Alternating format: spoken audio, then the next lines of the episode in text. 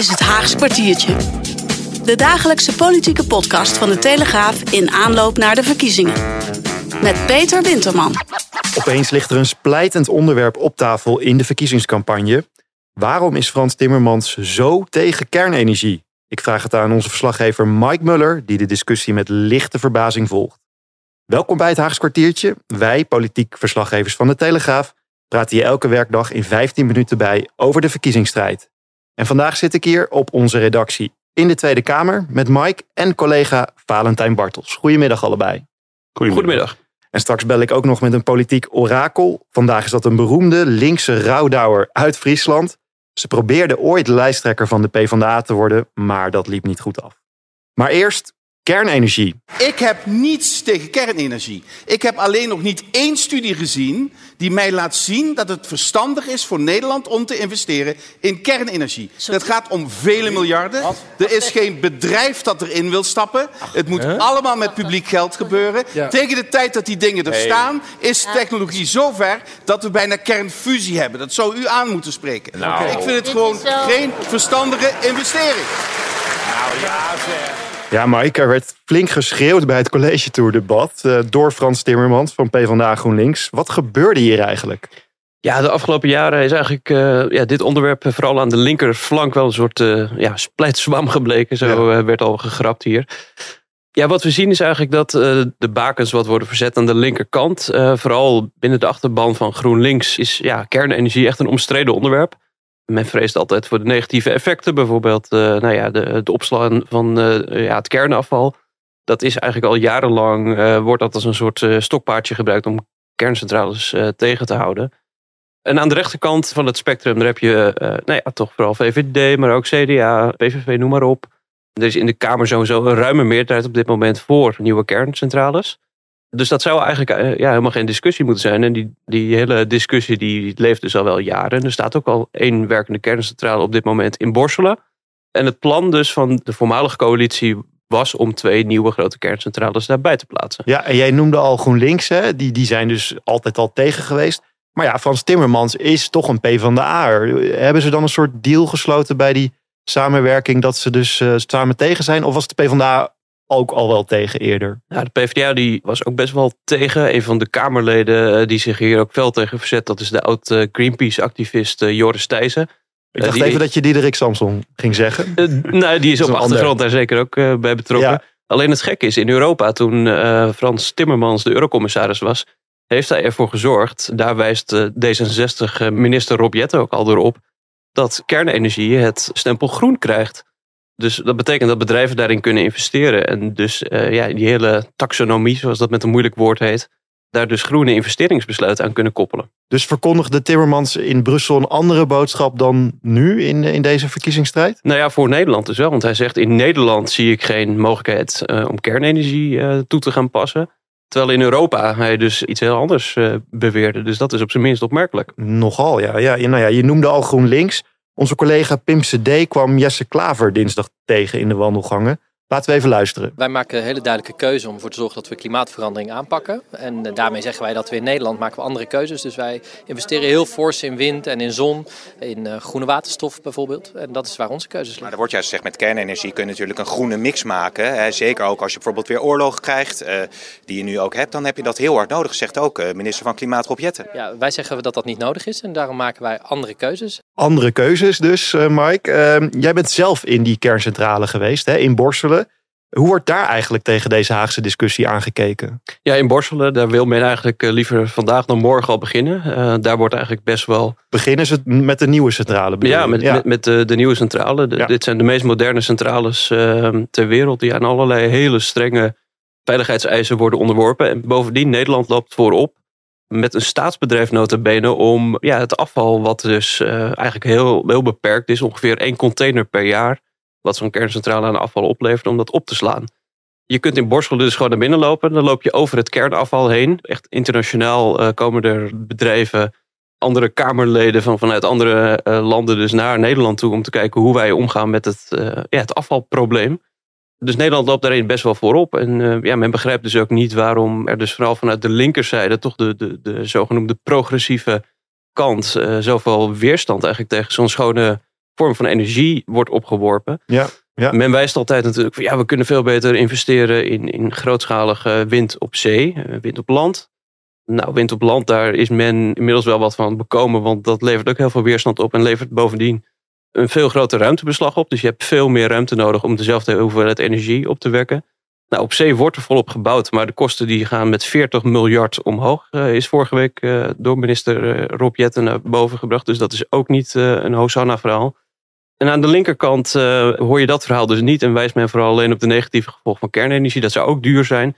Maar als je echt de deskundigen daarover spreekt, bijvoorbeeld Martin Visser, een lector energietransitie, die zegt ja, het kan allebei, maar ja, ook kernenergie is gewoon een belangrijke, stabiele bron want soms waait het niet, soms schijnt de zon niet. Dus kernenergie levert dan wel. Ja, je zei al, er is een, op dit moment een meerderheid in de Tweede Kamer voor kernenergie.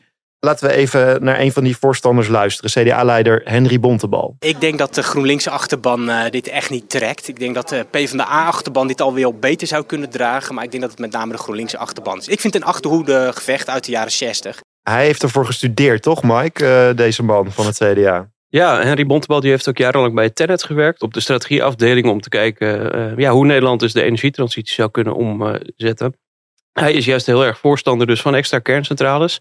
Hij pleit ook voor die kleine kerncentrales die je bijvoorbeeld bij Tata Steel of bij Geen Boer zou kunnen zetten of bij andere energieclusters. Die discussie die gaat nog wel wat lopen, maar hij is er wel echt uh, ja, van overtuigd dat als je hè, na 2030, want zo'n kerncentrale duurt een aantal jaar voordat je alle vergunningen op orde hebt, als je na 2030 echt CO2-neutraal wil worden, dat die kerncentrales daar uh, echt bij nodig zijn. Ja, en de huidige minister voor Klimaat, Rob Jette, die is uh, van mening veranderd op dit onderwerp. Hij was altijd tegen nu is hij voor. Wat zegt hij erover? Ja, kijk, we willen als Nederland eh, onafhankelijker worden in onze eigen energievoorziening. Zodat we niet van alles hoeven te importeren uit foute regimes. We hebben natuurlijk volop wind op zee eh, straks, veel zonne-energie. Maar er zijn ook momenten dat het niet waait of de zon niet schijnt. En dan heb je ook een CO2-vrije vorm van energie nodig. En kernenergie is dan een goede aanvulling. Ja, Timmermans lijkt dus uh, concluderend toch wel vrij alleen te staan in zijn uh, tegenstand en kritiek op kernenergie. We gaan kijken hoe dat straks uitpakt uh, bij de verkiezingen en in de formatie natuurlijk. En dan even iets heel anders. Valentijn, jij was vanochtend in een zaaltje in Nieuwsport. Dat zit recht onder onze redactieruimte waar we nu zitten. Daar werd de stemwijzer gelanceerd. Uh, uh, hoe was het daar? Ja, dat was wel een bijzondere bijeenkomst. Dat gebeurt natuurlijk iedere keer. De stemwijzer waarmee mensen kunnen kijken wat ze van stellingen vinden, bij welke partij ze horen dat leek eigenlijk vanochtend wel een klein beetje op een soort van schoolkantine op het moment dat iedereen uh, zijn rapport net heeft gekregen. Want er kwamen allemaal uh, partijleiders en fractievoorzitters. Ja, er kwamen partijleiders als die niet konden. Er kwamen de fractieleiders uh, en die, die kwamen dat zelf invullen. Ja. En ja, dat is natuurlijk altijd de vraag, komen ze wel uit bij hun eigen partij? Laten we even luisteren hoe het bij Jan Partenotte was van ja. D66. Wat zijn de percentages geworden? 100% D66. Nou, dat was een beetje te verwachten. Ja. 80% PvdA GroenLinks en dan nou ja, iets meer dan de helft CDA. En uh, praktisch helemaal niks van Forum voor Democratie. Maar ik zie toch een kleine 23 procent.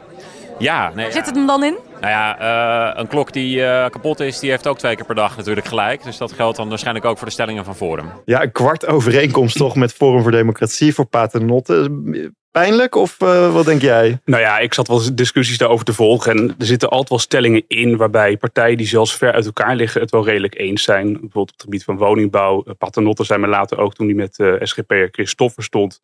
Wij zijn het bijvoorbeeld wel redelijk eens over de veestapel. Maar voor de overeenkomsten zijn de medisch-ethische kwesties bij onze partijen weer niet goed.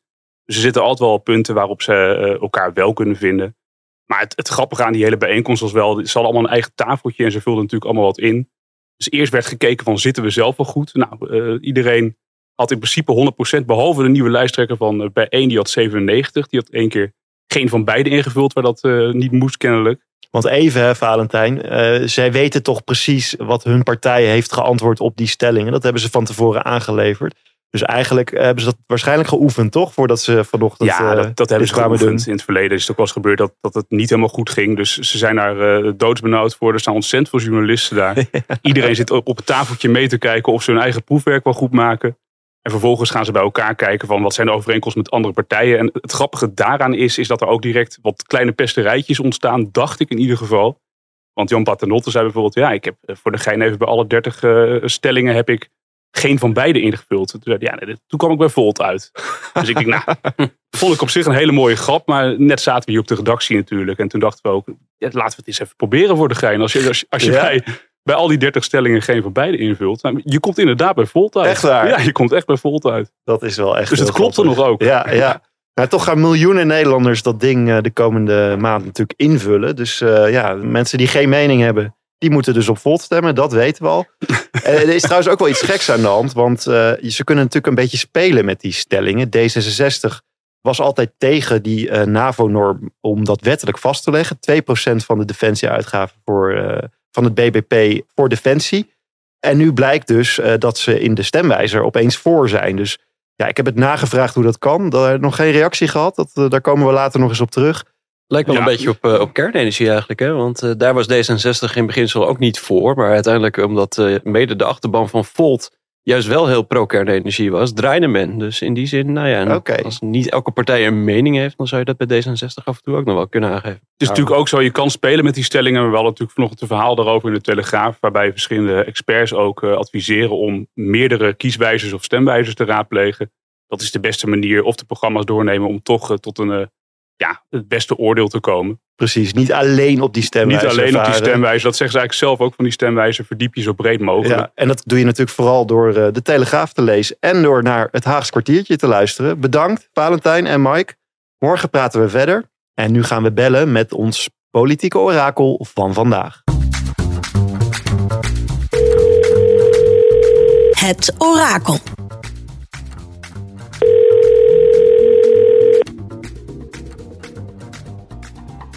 Hi, Lucie Kobi. Ah, mevrouw Jacobi, met Peter Winterman van de Telegraaf. Hi, Peter. Hallo, hallo. Eh, Ja, ik ga je eerst even kort introduceren als je het goed vindt voor onze luisteraars. En eh, dat doen we met een quote uit 2017 op uw laatste werkdag als Tweede Kamerlid. Komt-ie. Ik vind, eh, het kan je 80 keer beter. Maar sinds net ook op Alkena ben, want dat heeft helemaal geen zin. Dan zul je zoer worden en frustreerd. Nou, daar ben ik helemaal niet geschikt voor, volgens mij. Ja. Eh, ja, wat zei u nou eigenlijk? Ja, ik wil net zeggen, je verstaat niemand iets van, behalve de Friese. Ik zei, volgens mij, ik weet helemaal niet in welk verband dit was, maar dat iets 80 keer beter zou hebben gekund. Eh, ik weet ook niet wat voor vraag het is geweest, maar Ja, volgens mij was de vraag, eh, eh, wat heeft u bereikt in Den Haag? in ieder geval heb ik bereikt, zeg ik altijd als eerste wat er opkomt, dat de vuurtorens van uh, Schimmelenkoog en Schelling open zijn gebleven. Kijk, kijk. Daar Nou, ben ik dat, super trots op. en dat is nog steeds mooi. Ja, was ja, een heel gedoe. mist u Ja. de politiek eigenlijk in Den Haag? Nee. Maar ik wou er nog achteraan zeggen. En wat ik heb bereikt is dat er gewoon heel veel mensen toch een beetje liefde voor de democratie weer hebben gekregen. Daar heb ik wel echt mijn best voor gedaan. Door ze allemaal een dagje naar Den Haag te halen, op bezoek te gaan enzovoort. Oké, en proeft u die liefde nog eh, voor de democratie eigenlijk nu? In, Ja, dit proef ik zeker. Maar het doet me wel pijn al momenteel. Ik vind gewoon dat, ja, de manier waarop er niet gedebatteerd wordt, de manier waarop er geen oplossingen worden gecreëerd voor ons land, dat doet me wel pijn. Want dan denk ik, jongens, ga wat minder voor je eigen ego. En En die ego, hè, geldt dat ook voor, eh, nou ja, Frans Timmermans, om maar even iemand te noemen van de PvdA. Ja. Uw partij, hè? het, ja, het ego, de ene heeft nog groter ego dan de ander. Eh, ik ga je niet over het persoonlijk beginnen, maar als de ego's ertoe leiden dat mensen op elkaar gaan staan schelden en zo, dan schaam ik mij ervoor. Ik, ons land kan zoveel beter. We luisterden net eh, trouwens een fragment terug van Frans Timmermans bij College Tour over de kernenergie.